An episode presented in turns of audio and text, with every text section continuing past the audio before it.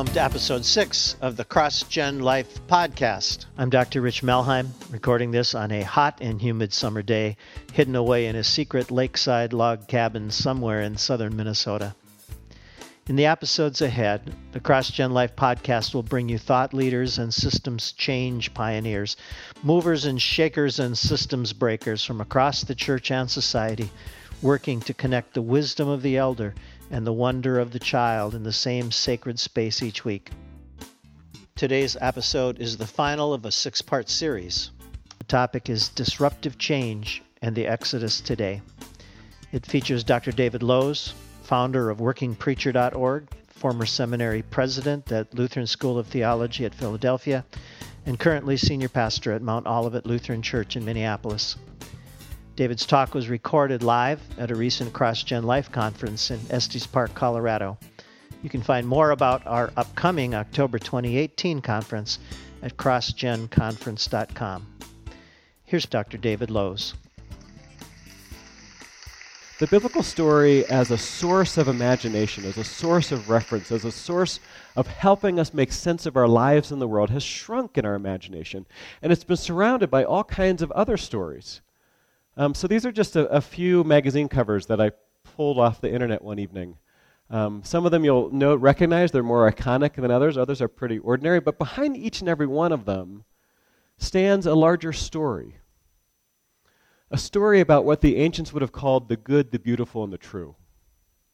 Stories about w- what is worth saving for, what's worth striving for, what's worth sacrificing for, what, in short, is the good life.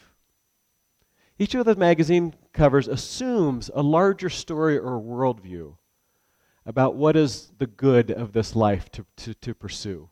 And of course, it's not just the stuff we're reading, it's the programs we're watching, and it's the clothing we're wearing, and it's the cars we're driving.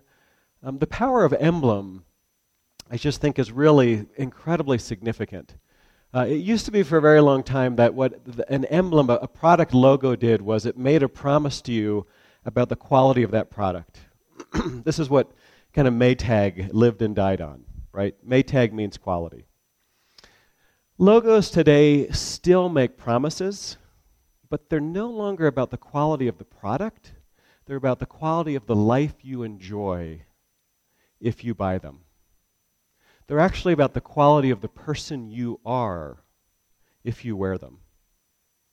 A few years ago, researchers at Duke University did a study where they discovered that, um, that in today's culture, people derive more of their sense of their identity from the logos on their laptop or their shirt or their shoes than they do from almost any other area, including their religious affiliation.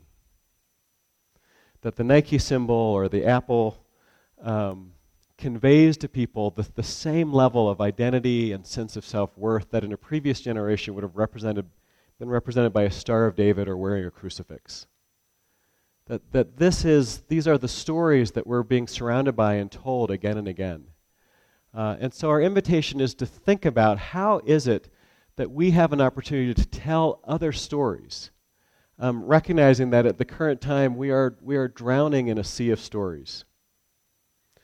Um, so there's a way in which the, I think the problem we have isn't so much not enough money, not enough people, not enough kids. I think what we're struggling with is a kind of narrative amnesia. We're just a little bit confused about who we really are today. um, and this isn't the first time this has happened. So I already kind of shared with you the a few of the smattering of verses across the Old Testament. And again, it's, it's really striking to me when you get into the narrative of the Exodus proper, that is the actual leaving of the Egyptians, it begins with a concern about what we're going to tell our children and grandchildren, and it ends with a concern about what we're going to tell our children and grandchildren. That this whole thing, in a way, is meant to be a story in which we invite other people. Um, it's a theme that runs throughout Scripture, and there's one place in particular uh, where it, it's, uh, it, the, the question is not so much what do we tell our children, but what happens when we stop telling our children. Uh, it's a story uh, um, that comes uh, around the king Josiah uh, in Second Kings. And you may remember, I mean, if this is all you remember from your Old Testament courses or surveys about, about the monarchy, I totally get it because you know, it seems like every king, there's kind of a litany of the bad things the king does, and then it ends with, and this king did evil in the sight of the Lord. Like it's one long dismal fall from David and Solomon, who themselves were rather checkered, you know, personalities, um, down to the entire exile of, of Israel. And again and again, it's this litany of kings that do evil in the sight of the Lord. And one of the shining exceptions is Josiah. And it's during Josiah's reign um, that they are rebuilding the temple. And while Josiah sends some of his uh, servants up into the temple to find uh, the treasury in order to pay laborers a fair wage, right? So you already know just from the descriptions of this character that this king is going to be different. Um, while they're up there looking for money to pay the laborers a fair wage, they discover the books of the law, which have been lost. And when uh, the high priest brings the king the books of the law, um, he's overwhelmed with a sense of grief and realizes that here is the source of all of Israel's problems. They had forgotten their story. And forgetting their story, they forgot their identity. And forgetting their identity, they forgot with whom they were in relationship, and everything, everything fell away. So the story, I think, is kind of worth us reclaiming or thinking about, because in some ways I wonder how often this describes our situation, our congregations, our church bodies today. We don't know our story well enough for it to orient us in this very confusing life, to anchor us amid the sea of all the other stories that are out there. Um, and so it asks this really provocative question without your story, who are you? It's a story, I think, that or it's a question rather that everyone who has a loved one suffering from Alzheimer's or dementia has asked. What gets really difficult about those moments uh, is, is, the, is the limited range it suddenly feels like of your interactions. Because you don't realize until you're with your parent or your sibling um, how much of your interaction was based on a, a collection of shared stories, experiences over time. And as those dwindle, it just gets harder and harder to feel the same sense of connection. Without your story, who are you? And so, one of the invitations I'd invite us to do is that as we're thinking about cross generational worship and we're thinking about cultivating households of faith uh, through Faith 5 and immersing people in patterns that draw them more deeply into the story, um, that we're not doing that in a vacuum. Uh, that we're doing that against a, the backdrop of a number of other stories. Are you able to advance that? Because I can't seem to.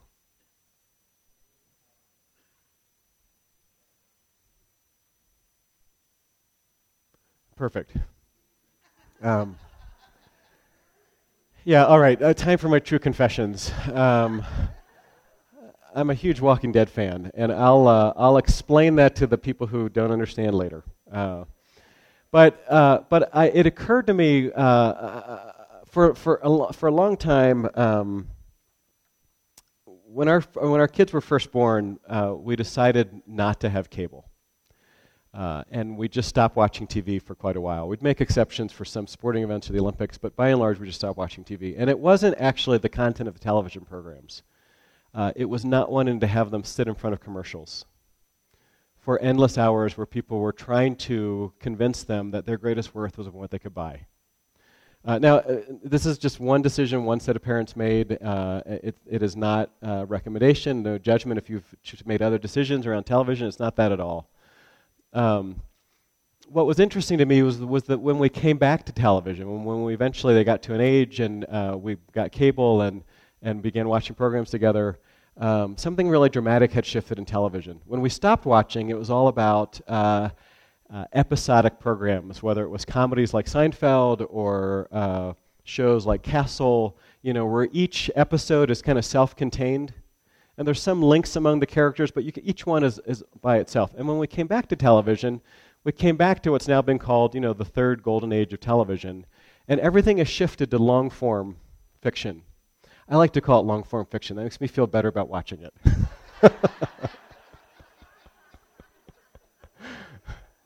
I also, I'll just be honest, I really don't like the phrase bin watching. It just makes me feel creepy. I think about it as immersive viewing. All right? So, um, coming back to this, this, this wild world of television, uh, and engaging in immersive viewing of some of the best long form fiction around. I was really struck in the, in the stories I was watching and the stories my kids were watching because I made a commitment too. It wasn't just now where you can all watch TV. I wanted to watch with them and see what they were watching and be able to talk with them. So, uh, just a couple of the representative shows we've spent some time over the last couple years watching. Um, the first two were the ones kind of I loved, uh, and the second two were the ones that my uh, daughter loved. um, and what's, what struck me was that in the last 12 months, as I was watching all of these series, uh, Right, I know. No television to all television. it's the way I de stress from trying to bring two seminaries together. Zombies. yeah. Cathartic. Yeah, we're back to that word again. Um, okay, anyway. What I, what I noticed in just kind of these were the four programs that we were, we I was living with uh, for a little while. Excuse me. In each of them, uh, in the last seasons that each of these shows were on, forgiveness became a major theme and a major storyline. And this really interesting recognition that you cannot be in community for long or well without forgiveness. That there's loyalty and there's trust and there's love and there's all these other things that are essential ingredients to community, but so also is forgiveness. And I'm sitting there watching it again in Teen Wolf, in The Hundred, The Americans, The Walking Dead, and I'm kind of like, okay, okay, okay, okay. This is our story. Why is it we're content to have everybody else tell it? Uh, and yet somehow it, it's as if kids come to church and they don't expect the same kind of meaningful story or engagement. Um, so it's the invitation to recognize that when it comes to long form fiction, we've got one of the best stories out there. And honestly, it's got everything. Like Game of Thrones has nothing on Herod. you know, like, have you read these stories? um, across the board, there's this ongoing sense of story that we can invite people into with powerful, life changing themes. That's our challenge, that's our invitation, but we do it against a backdrop. Um, we're drowning in the sea of stories, and what I want to spend a couple of moments is thinking about some of the dominant stories that we're contending with, because if we don't understand them or recognize them, it's difficult to unmask them. Uh, and, and when it comes to unmasking them, just a word of counsel it's not always about simply saying that's bad. But I think the more important question to ask is when we think about some of these dominant cultural stories is is this story sufficient for the weight of meaning you need from it? Like, part of the you are what you are, and this, this comes from, I, th- um, I was at the Generosity Project that Linda referenced the studies where uh, one of the key goals uh, in marketing in the last generation of marketing and marketing textbooks for that matter is to try to establish brand identity, brand loyalty in children before they are able to speak. Because they've calculated the amount of time a child needs to cry or ask for something until a parent will relent and buy it. So the goal is that not only do children recognize brands, but they identify with them and feel a certain loyalty to them even before they can speak the name of the product they want. Um, now, the, the flip side of the are what you own is, and it, like none of us are exempt from this. We all have stuff that we think is pretty cool. We all have stuff that we value, uh, and we and so it's not about stuff is bad. It's about our relationship to our stuff is really dysfunctional that I mean, okay, so here's here's my confession. Um, a couple years ago, I was looking for a new laptop, uh, and it was at that time that I that I uh, uh, initiated my son into something that I, you know, uh, he would have learned it eventually anyway. But I remember just saying to him at one point, I said, Jack, just just so you know. Um, when guys do research, like on computers or cars on the internet, oh, sorry, when, when we do online shopping, we call it research. okay. That was a knowing laugh. no, but I, I remember thinking like, uh, new laptop, I want to get, you know, thinking it through, spending a lot of time, waiting, saving up, making sure it's the right one, doing all the comparisons, waiting for the new cycle. Um, MacRumors has kind of a buying guide when there's going to be the new release, waiting, getting it. And then there's this kind of incredible time where I owned this new laptop. And I was sure that I would be more creative my sermons would be better, I would write faster, and I had a feeling the great American novel was tucked in there somewhere. And you're kind of just this kind of delicious time of, of anticipation where you've bought it, but you haven't used it yet. Right? Because the fact of the matter is, I get home, I plug it in, I put the software in, I open it up, and guess what? I'm still the same person. you know, but we kind of lend our things. Like if we buy the, I don't know, who else goes to REI and feels outdoorsy just for walking around? you know? Like, and if you buy something, you feel like you went for a hike. you know? It's like, no, you didn't. You just bought something. So we're constantly kind of substituting um, or, or, or buying substitutes for actual experience. Um, but it's one of the dominant stories that are out there. You are what you own. Uh, and this is the power of brands. There's another story that I want to pay attention to, which is image is everything. And this is a picture from a, a video, uh, uh, Dove, The Evolution of Beauty. Um, and you can, you know, you can, uh, there's a series of videos they've made to kind of try to call into question our perception of beauty. And in this particular one, they take in the beginning a woman who's just, you know, perfectly normal and normally attractive and fine and every, and then kind of uh, go through like the three hours it takes to transform her in, uh, through, uh, what, do, what do they do? The rapid shots, you know, the little, you know what I mean? Um, still, sh- I can't think of the name Time lapse, thank you very much. Uh, and then at the end, what's really fascinating, they take all the pictures and then they show up on the computer and they begin photoshopping them and elongating her neck and changing her features. So that by the end, you realize that the billboard, the picture that we're all kind of uh, invited to imagine and aspire to, nobody looks like. Like it is, it is not enhanced, it is simply unreal. And inviting us to call that into question. Um, and again, you can critique it. this is Dove, they're selling beauty, blah, blah, blah, whatever. It still is a really interesting point. It's, and it's one of the, the, the stories that we contend with. Um, another dominant story there is not enough. And the number um, of commercials that are finally out to create in you a sense of lack. That the number one objective is for you to deal, feel dissatisfied with your stuff, with your life, with yourself.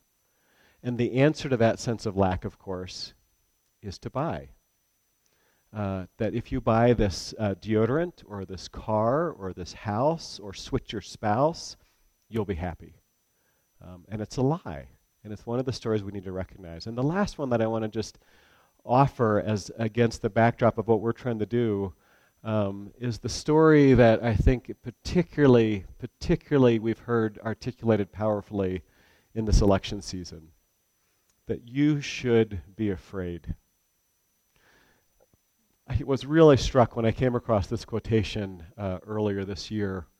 Um, the people can always be brought to do the bidding of the leaders. That's easy. All you need to do is tell them that they are being attacked. It works the same in any country. Hermann Goering. These are some of the stories that we're contending with. And our challenge is to tell a better story.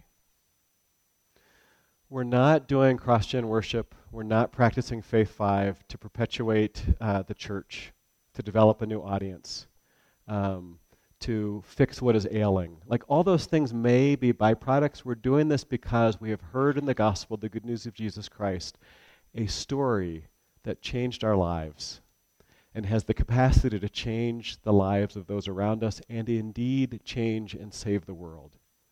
That's what we're about. And what we're invited to is to invite the emerging generation into our midst, to listen to the stories they tell, good, bad, and ugly, and everything in between, to be aware of some of the dominant stories that are going to be thrown at them again and again, and in the sacred place of listening and sharing stories, to tell a better story, to offer an alternative, to be able to say to them, You are so totally enough. You are worthy. You have more than enough to be content, to be happy, and to share with others. Do not be afraid. That, by the way, is the hallmark of good news in Scripture. Anytime a messenger or angel begins a speech with those words, do not be afraid, you know what's going to follow is unbelievable good news. That's our call too. To gather people in the sacred space, and it's any space is sacred. When you listen and tell stories that are true and offer them up to the Lord, who from the beginning of this story has had a concern that we tell of the Lord's, the Lord's goodness to our children and grandchildren, that they also may have life. It's not easy work, you know that. And again, one of the great things about this gathering is people being able to be honest about what's really hard. It is not easy work, but it is good work. Work worth giving yourselves to. And I am so grateful that you are. Thank you. That was part six and the final episode in our six part series on disruptive change in the church today. Thanks to Dr. David Lose of Mount Olivet Lutheran in Minneapolis. This talk was recorded live at a recent CrossGen Life conference in Estes Park, Colorado.